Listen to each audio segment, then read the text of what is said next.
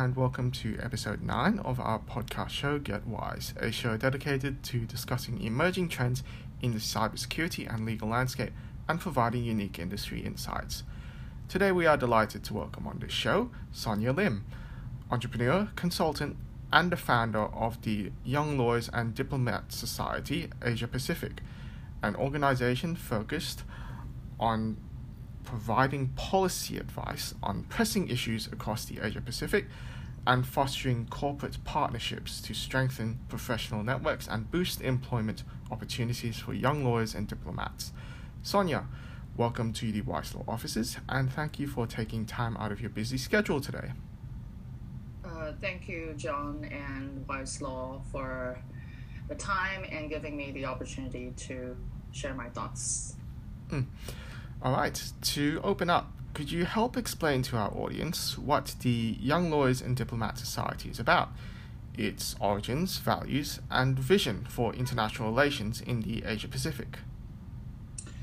Okay, so uh, so I'll draw a little bit back about the the origins to really explain how it takes shape into the society.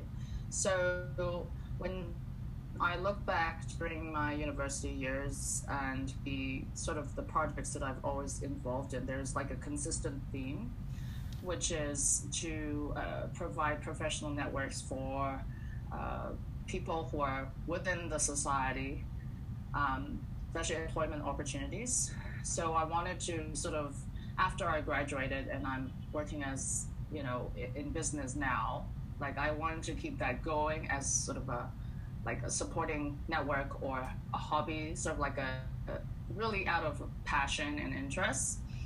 And so that comes uh, sort of uh, de- determines the second underlying uh, aim of the society really is to help young professionals um, especially like you look at women like especially from asia like asia pacific um, which is still relatively conservative to, say, uh, societies and communities in America, in the West, uh, where women are free to choose whatever they want to do.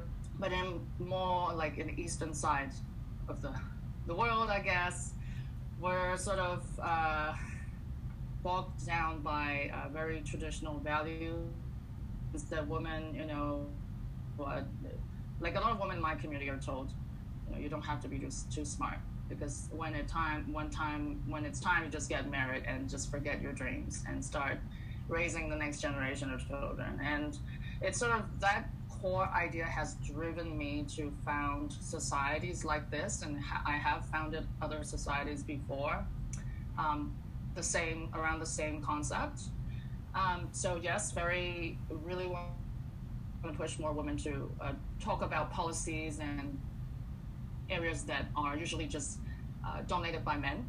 So if you look at the society, the first underlying aim, the main foundation is to provide policy advice. And we don't just want to be, or I hope the society, if it grows in the future, right? I don't want it to be just restricted to um, the soft stuff, like social or, I mean, it's very, very important, like cultural, social, um, everything very important, but then really want to tackle, you know, like rigorous discussions on topics that are not very, very um, uh, talked about. The, the, elephant in the room, you know, um, for example, one of the uh, some of the articles that we've um, published, cybersecurity, or even looking at nuclear security. I think I think it's important. It's better to talk about and discuss on um, challenging issues because that is only going to help other you know readers and the audience whoever's interested to get the best solutions to help their own respective governments and organizations could be teachers academia or students writing the thesis next year or you know whoever's mm. interested but really it's just for so it's really for people who already have knowledge in the area so it's not meant for outsiders who are just looking to commercialize the material or use the material and copycat plagiarize like it's really not meant for that it's really meant to provide like sound advice mm. and practical advice so it's not so theoretical in, in that sense. And uh, so that's a concept, if that makes sense. And the vision, of course, like the societies that I've founded before, um, I mean, the, the societies, societies I've led before, usually it, it used to be just confined to one geographical location. So it, it used to be when I was in America, it was just, um, you know, one place. And later I'm like, no, um, I've done quite, you know, ASEAN-based. Uh, uh, when I was in, in, in, the States, it was more like, oh, student recruitment in the, um, for, the for, for students coming from the ASEAN and whatnot. So um, I don't want to confine it to one geographical location anymore. So then mm. it's going to be like Asia Pacific this time. Because okay. it's so many groups, like starting from five people to, I've led groups which are like up to 525 and more. So mm. um, didn't want to just, you know, because it doesn't make any sense anymore. I'm just tired of it um, after doing it for, what mm. now, seven years. so yes, it's going to be a network now and definitely corporate focus because corporate focus in terms of the legal side of things, not the diplomacy policy mm. side of things, because I find the private se- private sector to be very crucial when driving um, and determining like the economics within the region, which then influences the policies in many ways, especially Asia, mm. right, which is very um, uh, economic focus. Sure. I mean, look so at China and everything. But type two. We're gonna have. Yeah. We we expect speakers to come in in the future, and uh, contribute to this to this discussion. So that's sort of the crust of the society. Yeah. Okay. So tied to this, and given that the society's focus is primarily within the Asia Pacific, I imagine you've heard of the concept of the Asian century a term referring to the projected 21st century dominance of Asian politics and culture based on projected demographic and economic trends. Do you perceive this statement to be true? In what ways will the Asia Pacific overtake the traditional powers of the West, such as Europe and the United States? Um, I have mixed feelings. Uh, I wouldn't say true or false with regard to that to that statement because um, if you look at traditional Western powers, they've already had a huge influence in the Asia Pacific region for so long. Um, I mean, even if you look at the individual level, like people like me, right? We actually we speak English or American English better than I do in my native languages. So uh, that shows a lot, and also the legal system is uh, very much influenced by the West, um, the media, social media. So there's still a lot of influence from the West, and to change that, and for for Asian countries like the Asian giants, when you look at China, Japan, and so forth, to really take over that, if you have to use that term, uh, that is gonna be quite um, uh, tricky. I wouldn't. I wouldn't even use the word take over yet because it's. I think it's too early of a stage to say. Mm. Although the rise of China with the economics and everything is um, growing very fast. Although there's some economic downturn re- recently, but it's still growing. You know, um, in, especially in the tech industry investments and all that. And if you look at China, uh, the other thing, yes, like the talents in STEM, it's growing. Scientific research is taking over the Western universities. So you could see these sort of precursors. Can Asia take over? Hmm. Well, I, I think we still have to look at that. But having said that, um, I think the Western countries need to also think about how they're going to uh, maintain that influence Okay. Um, but I think we're coming to a turning point where we have to start thinking about is growth the only factor, you know, um, that should define the future of a region? Because you've also seen other trends like climate change and everything, where a lot of experts are arguing like growth is no longer the only indicator of uh, a prosperous economy. Hmm. Um, otherwise, you're going to see the planet drown and that doesn't actually work in the long run. So. Okay. Sustainability and all that. Um, I guess Asian economies, which are very much based on an economic first concept, that is sort of, I, I see that sort of taking the uh, the lead now um, in Asia in, in Asia Pacific, but are the people going to accept that? What are the implications? I think it's a turning point where people are mm. going to talk about that. Okay, so just to approach this from say a different perspective, what key industries do you imagine that Asian nations are set to overtake the West in over the following decade? I did notice you mentioned a bit about cybersecurity and nuclear energy. Hmm. Uh, following decade. Hmm. Uh, like I said, China is growing. Um, it, it, it's it's it's already investing in what 5G and all the technological advancements. I mean, if you look at 10, 15 years ago, right, we've only really heard about Google and Apple. Now there's Huawei um, and many other um, tech giants. Oh, Alibaba, you know, it's no longer Amazon only now. That is growing. Hmm. So, uh, uh, it's tough, and with technology, of course, comes the uh, comes cybersecurity because you can't just grow technology and e-commerce without securing your database. Otherwise, that's just giving mm. you know, uh, you know, the opportunity for leakage that's going to cost billions and millions of dollars to whichever country that's competing. So, is it going to take over? Like I said, I'm not really comfortable with using the term takeover because it's too early. But um, yeah, they're all competing. So you mm. also have to look at it's not just economics or the tech giant per se, but I think talent and research is also the next thing. Because you look at America, um, their their STEM results of the high school results or uh, of the sort is not as strong as the Asian economies. So that that needs to catch up, I think. Um, but yes, still too early to say. Mm. Um, but cybersecurity tech giants still gonna increase. And nuclear energy, um, I would rather refrain from commenting too much on that yet because I'm still looking at it. Mm.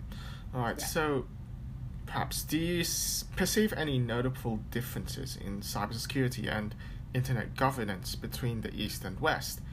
If so, what are they and why do they exist? Yes, um, I do see a lot of uh, differences. Um, first of all, I think it's important to note that cybersecurity and tech and all these, right, it's relatively quite a new thing that's been applied to uh, uh, businesses, especially if you look at Asia, the East, right, uh, where a lot of economies are still uh, very manual, right, and they're just recently and only recently hopping onto the internet and going e-commerce, and um, that already um, says a lot about um, a lot of work needs to be done in terms of governance structure, policy framework, and so forth.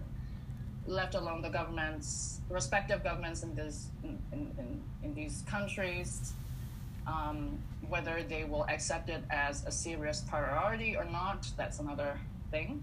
That's up to the governments.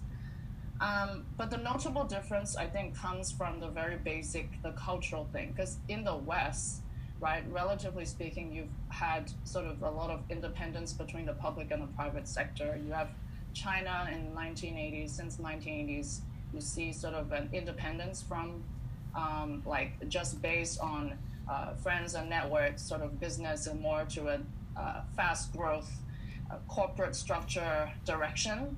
But uh, when you look at ASEAN countries, um, that's still a big struggle because a lot of the money does not really come from all that oh which government's going to provide funding and which you know it's still like a new thing in emerging developing countries especially in the asean. Um, a lot of it is still based on networks and who you know and uh, family businesses sort of uh, trust-based approach.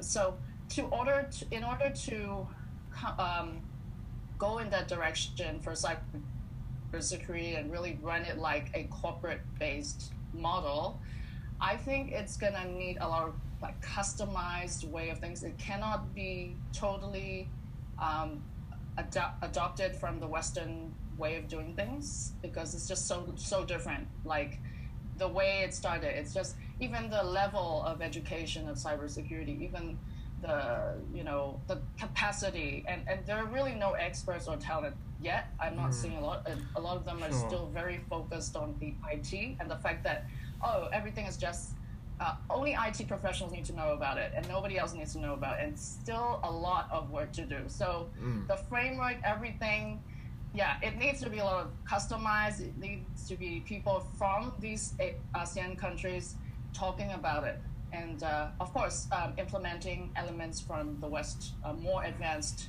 cybersecurity economies.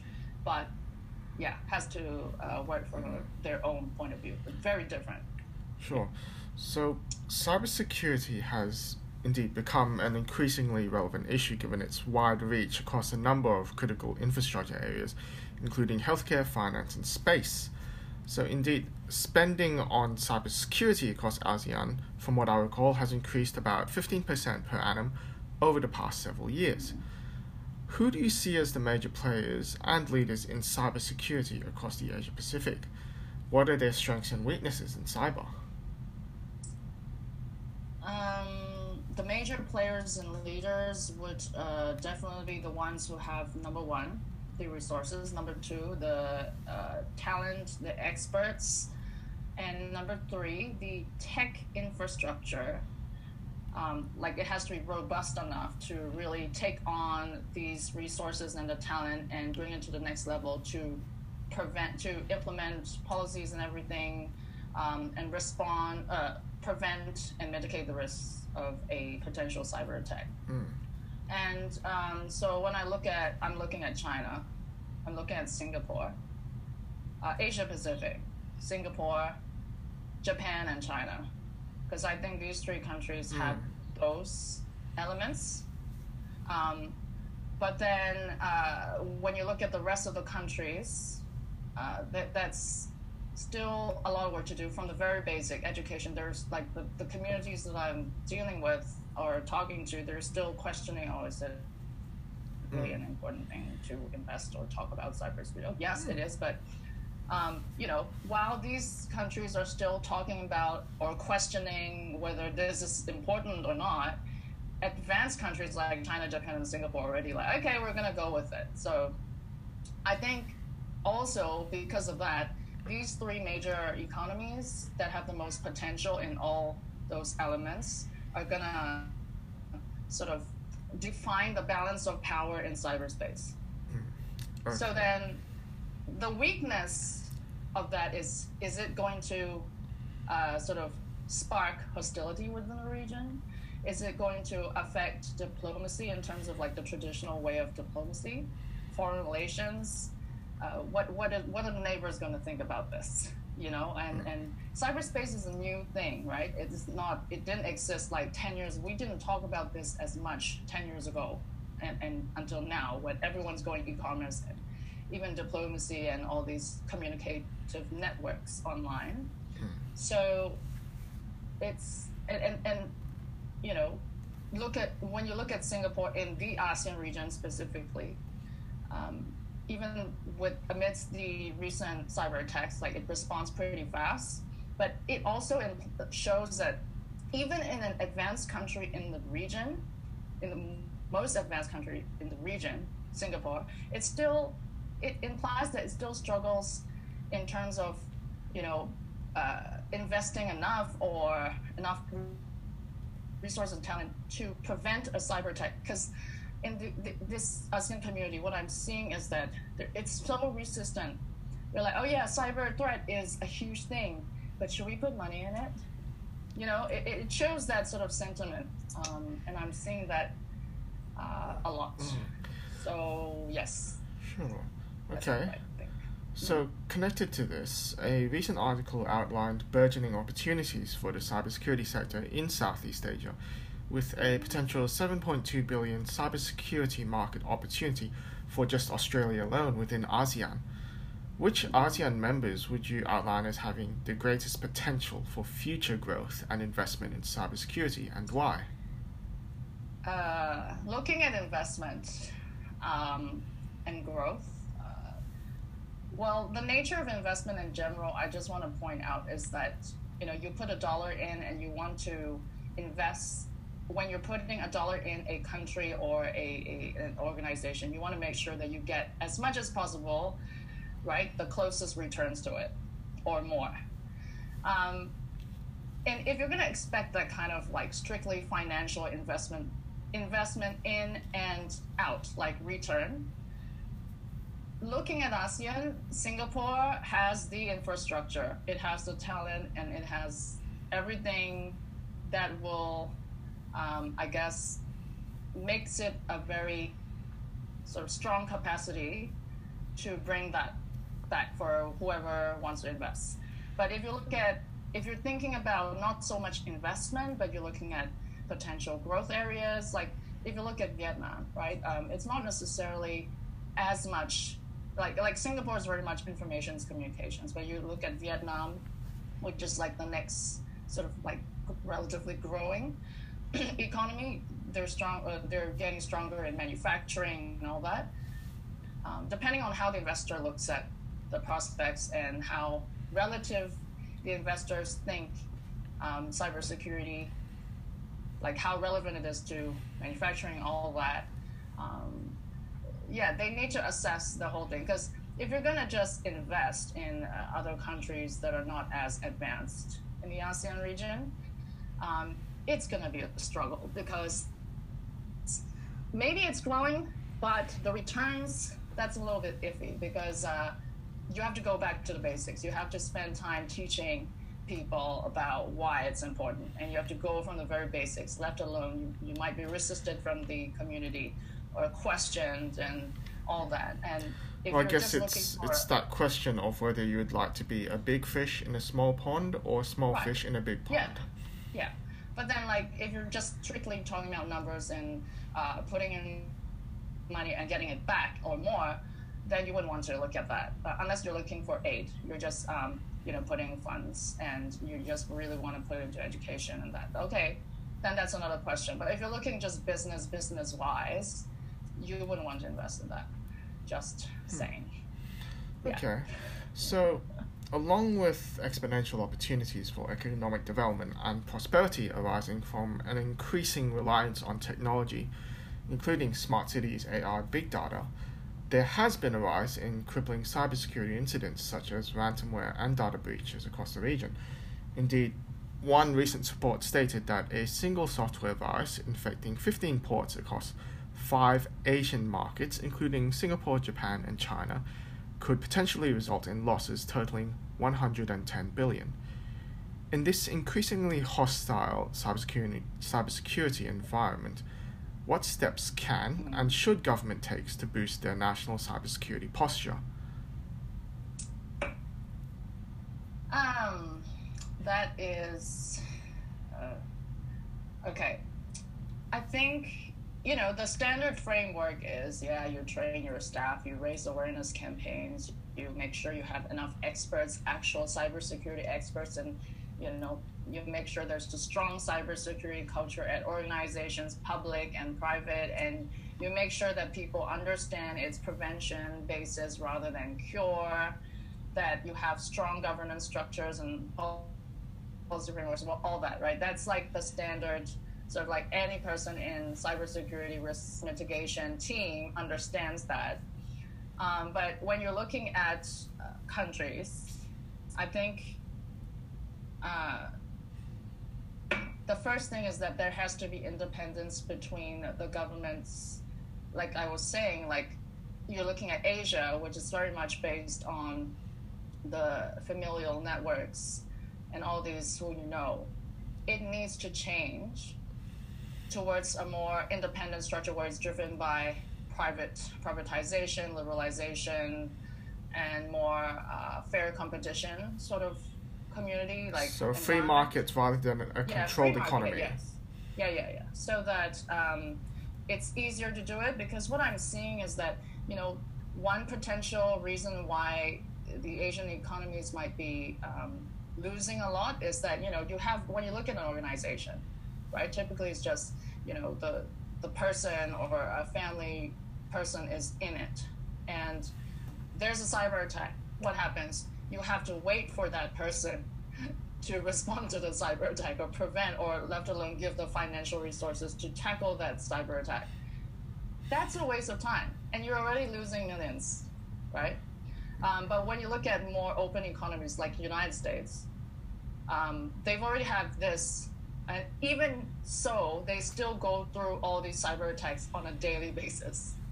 So you could only imagine how much it's the Asian economy is going to lose even more if they're going to keep on depending on you know oh yeah she's my brother uh, he's my brother she's my daughter he's my uh, father whatever and, and just based on that and still keep on going that like it's not going to work Mm. you're still going to lose millions compared to say okay hong kong has a very advanced cybersecurity culture right so if a country in the ASEAN is still worrying about like, oh, who, who am I going to give money to? Oh, only, I only trust this person, the family, or whatever.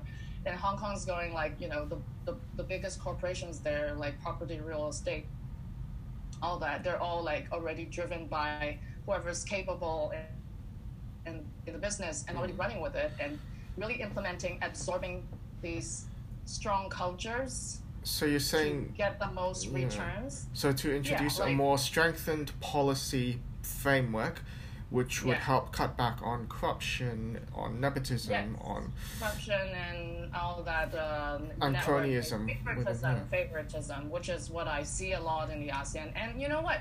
You can still do it, but you're just gonna lose millions in the long run. Mm. You know. So anyway, my thoughts on it. Okay. And finally, if you had the power and the opportunity, what would you do to advance security and prosperity in the Asia Pacific? uh, first step, open up dialogues, because I think what I'm seeing is, uh, you know, the big Asian giants, China, uh, Japan, and Singapore, they're, they're just like, okay, we're going to put in money in this. We're going to make sure we're going to be secure, national security interests, um, make sure our private organizations are protected, data protection. But like, you need to talk you know otherwise it's just going to bring up hostility and then what what happens? There's going to be an arms race and we know by history we don't want another cold war that is well arguably perhaps it's beginning or what you know i mean experts are saying some experts are saying it's already there it's happening just on the cyber platform. Hmm. It's just going to lead to an arms race where people are not talking and then you have trump who's influencing all these things and he's just doing whatever he wants and so unpredictable nobody has trust anymore. So you need to start talking and make sure that the economies that you're working with have the same values and ethical principles so that nobody's breaching anyone's contracts and agreements. Because you know if you're just going to deal with economies or respective party members who are not consistent with your values you're just going to lose a lot of uh, security breaches yes and also on the economic side i'm afraid. Hmm. so yeah. So you're saying more like talk, trust, and cooperate in that sense. cooperation collaborative approach. Well the united nations has always been on that but i'm not sure how effective it is now with trump. So we have i mean the world leader is trying to is not really you know following all the rules uh, so who else is going to want to? So hopefully that doesn't go worse uh, but anyway Okay. so that's just what i think for Sure thing. sustainability of the economies in asia pacific All right. Uh, awesome. Well, thank you again, Sonia, for your in- unique insights into the current state of the geopolitics and cybersecurity across the Asia Pacific. We look forward to expanding on these topics with you again in the future. okay thank you very much for your time No worries. And for our curious listeners out there, eager to learn more about and get involved in international affairs and diplomacy across Asia, please visit the Young Lawyers and Diplomats Asia Pacific on LinkedIn. We thank you for joining us today, and we look forward to you joining us again for our next episode of Get Wise.